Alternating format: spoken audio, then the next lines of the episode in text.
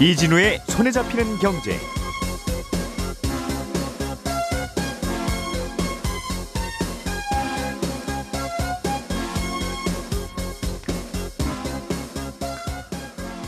안녕하십니까 이진우입니다.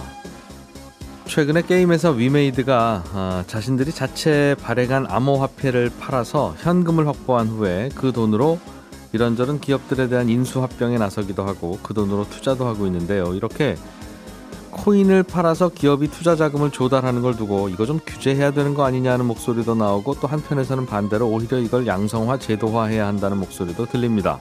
각각의 논리가 뭔지 오늘은 이 얘기를 먼저 좀 들어보겠고요. 아토피 피부염 환자들이 주로 사용하는 MD 크림이라는 게 있는데 일부 보험사가 MD 크림의 구입 비용은 실손보험 청구가 불가하다는 결정을 내려서 논란입니다. 어떤 이유로 보험사가 보험금을 안 주겠다는 건지 이 내용도 들어보겠습니다. 대기업이 중고차 시장에 진출하는 문제 계속 시끌시끌했었지요. 지금 어떻게 되고 있는지 관련 내용 업데이트 해 보겠습니다. 1월 18일 화요일 손에 잡히는 경제 광고 잠깐 듣고 시작하겠습니다.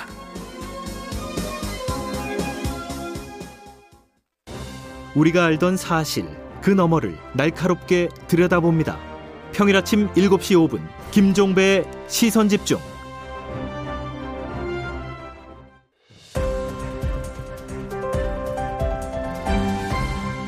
이진우의 손에 잡히는 경제. 네, 달콤한 경제 뉴스들을 골라서 정리해보는 시간. 김현우 행복자산관리연구소장 그리고 손에 잡히는 경제 박세훈 작가, 한국경제신문의 나수지 기자 이렇게 세 분과 함께 정리해보겠습니다. 세 분 어서 오십시오. 네, 네, 안녕하세요. 자, 나수지 기자님이 따오신 소식부터 먼저 보겠습니다.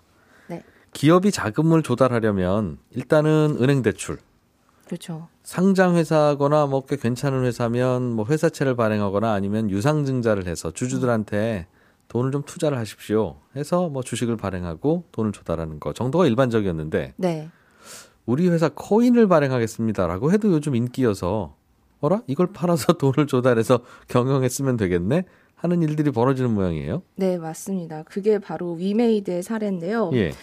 이 어, 이야기를 시작하기 전에 이제 조금 개념부터 조금 짚고 가면 네. 이 ICO라는 게 있습니다. 이게 기업을 공개하는 시장에 올리는 IPO처럼 음. 이 코인을 만들어서 요거 좀 투자할 만한 가치가 있으니까 한번 사보세요. 이게 이제 ICO인데 그 코인을 상장하는 거죠. 그렇습니다. 네, 네. 예. 근데 이제 이 위- 위메이드라는 게임사가 위믹스라는 코인을 만들었어요. 음. 물론 이게 국내에서는 지금 모든 형태의 이런 코인 상장, 코인 금, 코인 공개가 금지돼 있기 때문에 이거를 싱가폴 자회사를 통해서 위믹스 코인이라는 걸 만들었는데 네. 알고 보니까 이 위메이드라는 회사가 위믹스 코인을 팔아서 한 3천억 정도 돈을 확보를 하고 음. 요걸로 위메이드 회사의 사업이 도움이 되도록 뭐 다른 회사도 인수하고 음. 뭐 지분도 사들이면서 근데 요게 이렇게 정당한 거냐 이런 이야기들이 나오는 거죠. 예. 위메이드가 지금 한 위믹스 코인을 보유한 게 8억 5천만 개 정도로 추정이 되는데 이게 시세로 따지면 한 6조 원 정도입니다. 엄청나죠. 이걸 발행을 그냥 86억 회를 했으면 60조가 우리 돈이네요. 네, 그렇습니다. 그러니까 이렇게 음. 엄청난 돈인데 이게 사실 얼마나 큰 돈이냐 생각을 해보면 게임사 중에 지금 시가총액 제일 큰 데가 크래프톤인데 예. 여기가 시가총액이 한 16조 정도 되거든요. 음. 근데 최대 주주가 한 3조 원 들고 있으니까 그냥 맘만 먹으면 이거 코인 팔아서 크래프톤을 인수할 수 있는 정도의 자금을 코인을 팔아서 조달을 했다. 네. 이렇게 생각을 할 수 있는데, 근데 말씀하신 대로 이전까지는 이게 없었던 방법이에요. 음. 그러니까 기업이 돈이 필요할 때는 정말 장사를 잘해서 돈을 쌓아놓던지, 네. 아니면 상장해서 뭐 새로운 주주 투자를 받아서 돈을 모으던지, 아니면 외부에서 뭐 투자 유치한다든지, 뭐 이런 식으로 자금을 확보를 했는데, 어, 국내에서는 해외에서도 이런 사례가 많지 않다고 하는데, 거의 음. 유일하다고 하는데, 처음으로 코인을 발행한 거를 팔고, 요거를 사업으로 사용한 사례여서, 이걸 어떻게 볼 거냐, 이런 이야기들이 많이 나오고 있는 상황입니다. 이게 상장사 중에서는 이렇게 하는 게 이례적인 모양이지만 네. 코인 거래소에 발행되어서 상장되어 거래되는 모든 코인이 다 이런 거죠. 그 나수지 기자가 코인 만들겠습니다 해서 나수지 코인 만들어서 상장시키면 그러면 특별히 상장 심사할 때 뭐는 되고 뭐는 안 되는 기준도 매, 모호하니 그렇죠. 이거 우리 장난으로 만든 거예요라고 하는 도지코인도 올라가 있잖아요 지금. 네. 그래서 이제 국내에서는 금지가 코인 상장 자체는 음. 하지 아, 말라는 하지 건데 말라는 거고. 해외에서 하는 건 괜찮으니까. 네, 맞습니다. 근데 그리고 또 상장사가 음. 코인을 발행한 사례는 그래서 해외 자회사를 통해서 발행한 사례는 꽤 많은데 네. 요거를 팔아서 우리 회사의 사업에 보탬이 되도록 쓰겠다 라고 한 사례는 처음이라서. 네, 처음이라서 보통은 그럼 다른 회사들은 자회사가 코인 만들어 발행한 후에 네. 생기는 돈을 뭐 해요? 대주주가 해외 여행 가요? 그거를 이제 사업과 붙여서 좀 예. 사업을 키우는데 더 활용을 하겠다. 뭐 이렇게 하고 있는. 어, 그게 논란이다. 그 돈을 유용해서 함부로 쓰는 건 논란이지만 그 돈을 사업을 해서 쓴다고 하니 음. 뭐 그거 자체가 또 새로운 논란일 것까지는 없는 것도 같고 궁금한 건 그 코인을 왜 사는 거 사는 분이 있으니까 그걸 팔아서 돈을 조달하지 않았겠어요. 네, 그렇죠. 그러니까 회사의 지분이라면 음. 아이 회사가 잘 되면 어 뭐 배당도 하고 상장도 하고 내지는 뭐 이 회사가 잘 되면 그 회사의 조각이 지분이니까 이건 내가 살 만한 가치가 있다고 생각할 수 있어서 살 텐데 그 회사가 발행한 코인은 네.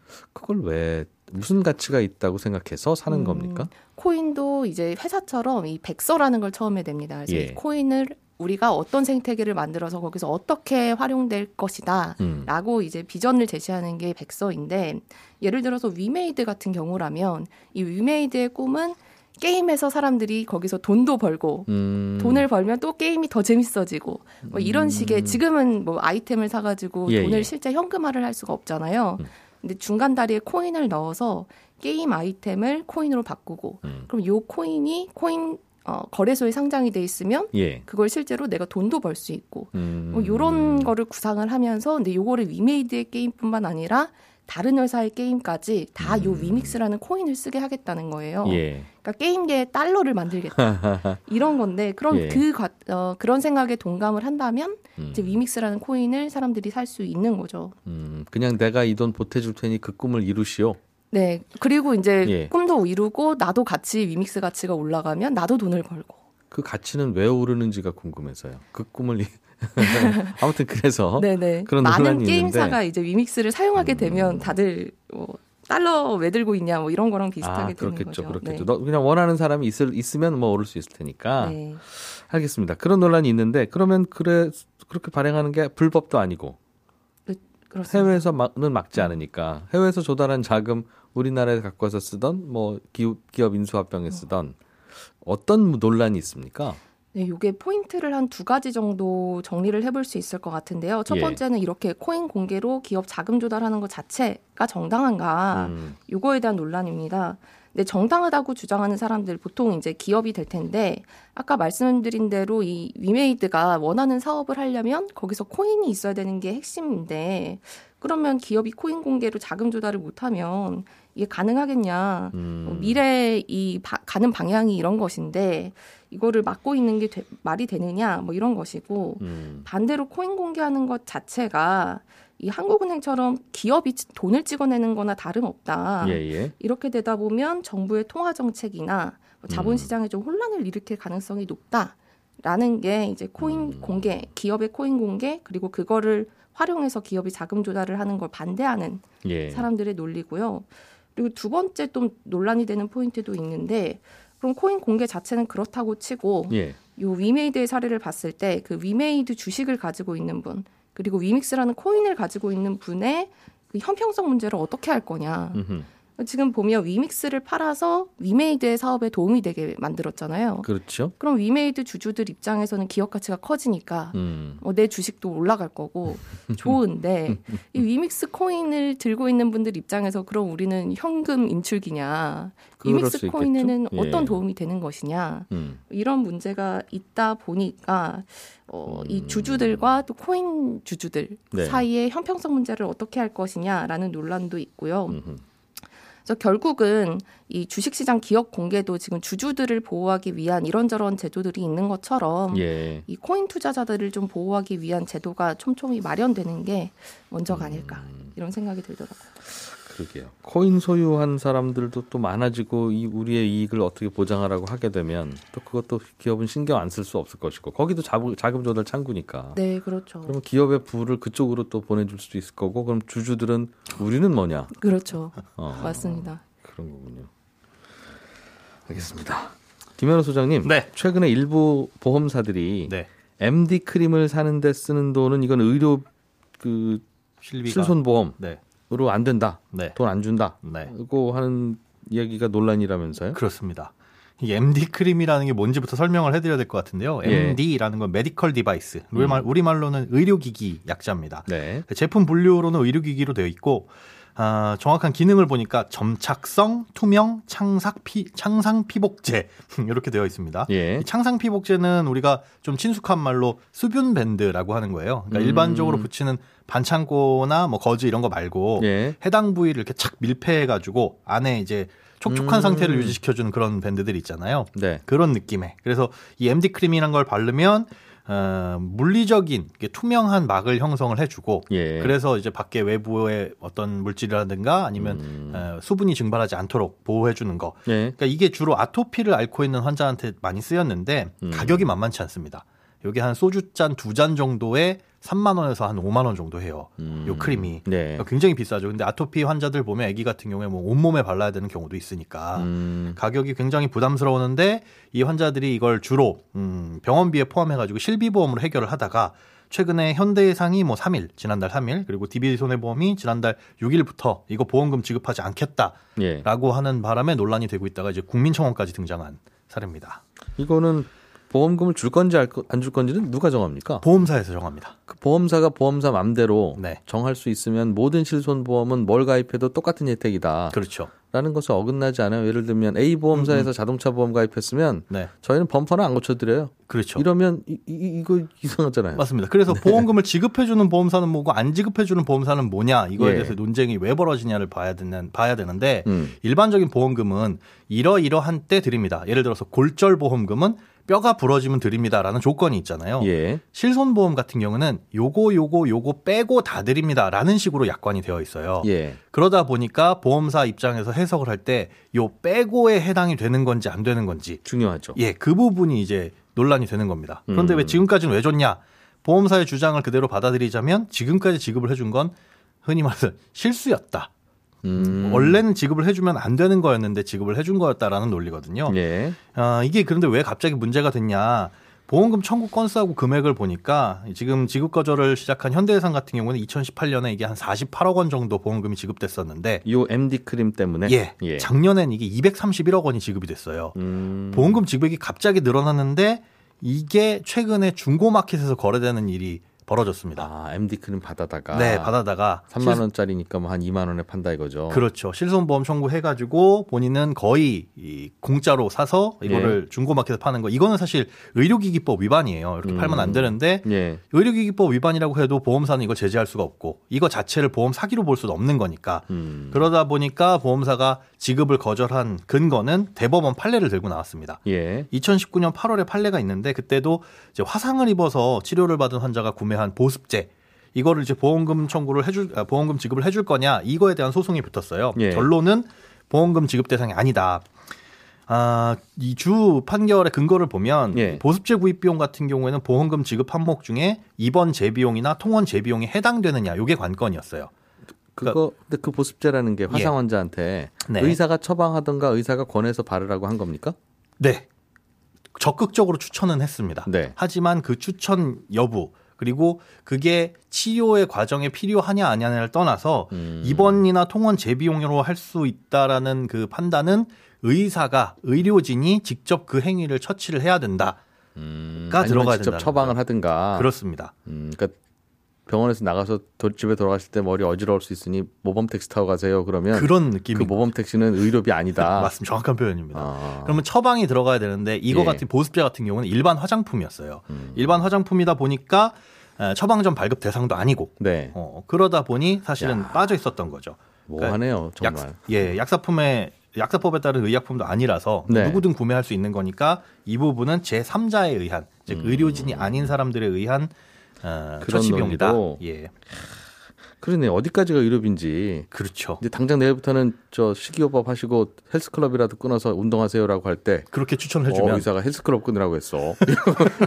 이거 의료비로 신청할 거야. 네. 라고 하면 안 된다는. 법원에서는 그렇게 보는 거죠. 근데 이번에 이 문제는 예. 뭐 상처에 붙이는 그 뭐 반창고 같은 그런 느낌이라면서요. 어, 그렇진 않습니다. 사실 크림 제형이에요. 제형으로 딱 보자면 화장품과 다를 게 없습니다. 그래도 굳으면 반창고 역할을 하잖아요. 그렇지도 않아요. 왜- 사실은? 의료기기로 등록해 놓은 게 그렇기는 한데 네. 성분을 보자면 화장품과 다를 바가 없고 음. 그렇지만 어쨌든 엄격한 말로 의료기기로 등록은 되어 있습니다. 예. 그래서 이게 의료기기이기 때문에 의료진에 의한 처치로 봐야 되냐 이걸 또 살펴볼 필요가 있는데 음, 의료기기라고 해도 사실 다른 게 없는 게 아까 네. 처방전 말씀드렸잖아요. 예. 의약품은 처방전에 의해서 구매를 하는 거지만 네. 의료기기는 사실 아무나 구매가 가능합니다. 특히나 이 음. 크림 같은 경우에는 에, 그러다 보니까 이것도 해당이 안 되고 예. 또 과거 다른 판례를 보면 의사나 간호사가 적극적으로 추천을 했다고 하더라도 음. 의료진이 직접 사용한 게 아니면 의사의 처치를 위한 재료로 활용됐다고 볼 수 없다라는 또 다른 대법원의 판례가 있거든요. 그런 논리라면 네. 안약을 처방해줬다. 걔는 의약품입니다. 집에 가서 안약 넣는 거나 그렇죠. 피부에 바르는 그 MD 크림을 처방해 줬다. 그건 의약품이 아닌 거죠. 약사법에 의한 처방 전 발급 대상이 아닌 것. 음. 그걸로 갈리는 겁니다. 보험사, 그러니까 논, 보험사. 논리가 좀 논리가 서기도 하네요. 듣다 보니. 예, 이렇게 보면 보험사의 지급 중단의 근거가 좀 탄탄해지는데 예. 그러면 이제 의사가 그 약을 사다가 음. 이 MD 크림을 사다가 발라주면 되느냐? 아니면 직접 이거 비급여입니다만 이거 처방하겠습니다 할 수도 있는 거 아닌가요? 음, 그렇지는 않아요. 사실은 그 의료법에 따라서는 네. 이 처방할 수 있는 대상은 아닙니다. 의료기기는 음. 그러니까 의약품에 대해서만 처방을 할 수가 있는 거고요. 예, 예. 근데 이제 직접 발라줬다라고 한다면은 이게 또. 분장의 소지가 될 수 있는데 이게 오늘 음. 아침에 그래서 새로 나왔어요. 보험사에서 지급은 해주겠다. 음. 의료진이 직접 처치한 거에 한해서 네. 일회당한개까지만 지급을 해주겠다라고 이제 보험사가 새로운 입장을 내놨습니다. 네. 그래서 이 부분에 대해서는 또 다른 보험사도 어떻게 나올지 이건 좀 어, 주의 깊게 살펴봐야지 비슷한 비급여로 인한 보험금 지급 사례가 어떻게 될지도 살펴볼 수 있겠네요. 집에 가서 이거 하세요 하는 약들이 되게 많은데 그렇죠. 환자가 스스로 예. 그 어떤 구분이 있는지는 조금 좀 논란 들어봐야 되겠네요. 예. 박 작가님, 네, 대기업이 중고차 시장에 진출하는 문제를 놓고 네. 계속 논란이 있었는데 네, 꽤 오래 논의가 됐죠. 어떻게 되고 있습니까? 그 중고차 판매업을 생격 적합 업종으로 지정을 하느냐 마느냐 이걸 중기부에서 답을 내려줘야 되거든요. 네. 포함이 되면 이제 대기업은 파... 포함이 되면 이제 대기업은 판매 못 하는 거고 네. 포함이 안 되면 판매를 해도 되는 거라 그런 건데 3년째 답을 안 내리고 있었어요. 그러다가 최근에 이거 결정하는 위원회가 열렸는데 거기서도 또 결론 못 내리고 3월에 한 번 더 위원회 열어서 거기서 결정하는 걸로 미뤄졌습니다. 3월에는 정치 일정이 중요한 게 있죠. 네, 대선 이후로 음. 미룬 겁니다. 이게 뭐가 골- 고민거리예요? 그러니까 이쪽 저쪽 뒷얘기 좀 들어보려고 했는데 실패했습니다. 원론적인 답만 들었는데 예. 대기업이 중고차 시장에 진출을 하면 중소업체들이 입는 피해가 어느 정도인지를 알아야 하는데 음. 중고차 업계가 생계형 적합업종 지정을 신청한 지 오래돼서 이거 2019년 1월에 했으니까 예. 당시 실태조사 자료로는 현재의 변화된 시장을 판단하기 미흡하다. 그러니 최근 자료를 보강해서 다각적으로 검토를 할 필요가 있다라는 게 중기부 쪽의 입장입니다. 근데 말씀드렸듯이 3년 전 1월에 중고차 업체들이 생계차 생계형 적합업종으로 지정해달라고 신청할 당시랑 네. 지금이랑 뭐가 그렇게 달라졌는지는 잘 모르겠고 음. 3년 가까이 논의를 끌고 오는 동안 최근 상황 자료를 모르고 있었다는 점도 이해는 잘 안 됩니다만 예. 일단 지금 결론을 한 차례 연기한 시점이 좀 전에 얘기했듯이 한 달 뒤도 아니고 두 달 뒤인 3월 이후로 잡혔기 때문에 네. 이건 그냥 결정을 다음 정부로 미룬 게 아니겠느냐라는 라는 비판이 아주 강하게 나오고 있는 상황입니다. 이게 원래 정할 때부터도 특별한 요건이나 원칙이 있기가 어려워서 네, 예를 들면 두 분은 중소기업 적합 업종이냐 아니냐 네, 그럴 때 도토리 묵은 어떠냐라고 그렇습니다. 하면 이 두두 두부하고 도토리 묵은 뭐가 다르지?라고 생각하면 어디까지 해주느냐 안 해주느냐가 그렇죠. 참 모호하죠. 네. 어. 그러니까 이제 결국 결정을 하려면 항상 모호한 상태에서 결단을 내려야 되는 건데 네, 항상 여론에 좌우될 수밖에 없고. 그렇습니다. 그럼 대기업들은 3월달 결론 나올 때까지 계속 기다려야 되는 거예요? 아니면 이때도 결론 안 나오면 또 미뤄지겠네요. 사실은 지금 당장 대기업이 중고차 판매에도 법적으로는 아무런 문제가 없습니다. 법적으로는 왜요? 이미 그 적합업종 지정하는 게 끝났기 때문에 아 다시 막아줄 거냐 네. 안 막아줄 거냐의 문제예요. 네, 이미 예. 끝났습니다. 그래서 진출해도 되는데 이제 대기업들이 안 했던 이유는 시장 진출해서 하다가 혹시 만약에 지정이 다시 돼버리면 음, 하던 사업을 다 접어야 되거든요. 그렇겠죠. 그런 리스크가 크기 때문에 안 하기도 하고 못 하기도 했는데 최근에 현대차가 용인시청에 중고차 매입 등록을 신청을 했어요. 음, 그러니까 시청에서 허가만 하면 바로 중고차 판매가 가능해지는데 네. 변수가 하나 또 등장한 게 뭐냐면 중고차 단체들이 사업조정 신청이라는 카드를 꺼냈거든요. 음, 요건 뭐냐면 정부한테 사업조정 신청을 하겠습니다라고 하면 특정 분야의 대기업이 진출하는 게 중소기업에 영향이 있는지 없는지를 정부가 판단하게끔 돼 있습니다. 가처분 신청하는 거네요. 일단 그런 스톱. 겁니다. 그래서 일단 그 예. 판단하기 전까지는 현대차, 중고차 시장 진출하는 거 잠깐 멈추세요. 라고 어제 명령을 내렸거든요. 아하. 물론 이 명령 어기고 들어올 수도 있습니다. 이거는 법적으로 정해진 건 아니기 때문에 현대차 진출하면 음. 되는데 과태료가 한 1억 원 정도 나오거든요. 1억 원을 내고 들어올지 아니면 다시 한번 기다릴지는 여론 지켜봐야 여론의 됩니다. 문제. 네. 아무튼 대기업 중고차 시장 진출은 지금 이런 상황입니다. 난처한 질문 하나씩 드려볼까요? 김현우 소장님 어떻게 생각해요? 정말 난처한 질문인데 대기업이 해도 된다 안 된다. 아 저한테 이러지 않으시면 안 됩니까? 나수지 기자님은 아니 우리 그냥 어, 뭐 의견이 있을 수 있으니까요. 아, 네. 어느 쪽이든 어 어느 쪽이든 의견이 있을 수 있으니까. 갑자기 질문을 받아서 이걸 네. 갑자기 대답할 만큼의 가벼운 문제는 아니라고 생각합니다. 아, 이, 정, 이 정치적인 이 정무적인 답변. 고민이 더 충분히 필요할 것 같습니다. 네, 김현우 소장, 박세훈 작가, 나수지 기자 의세 분은 또 내일 재미있는 경제 뉴스도 한 보따리 들고 오실 거고요. 어, 저는 잠시 후 11시 5분에 손에 잡히는 경제 플러스에서 또 한 번 인사드립니다. 잠시 후에 뵙겠습니다.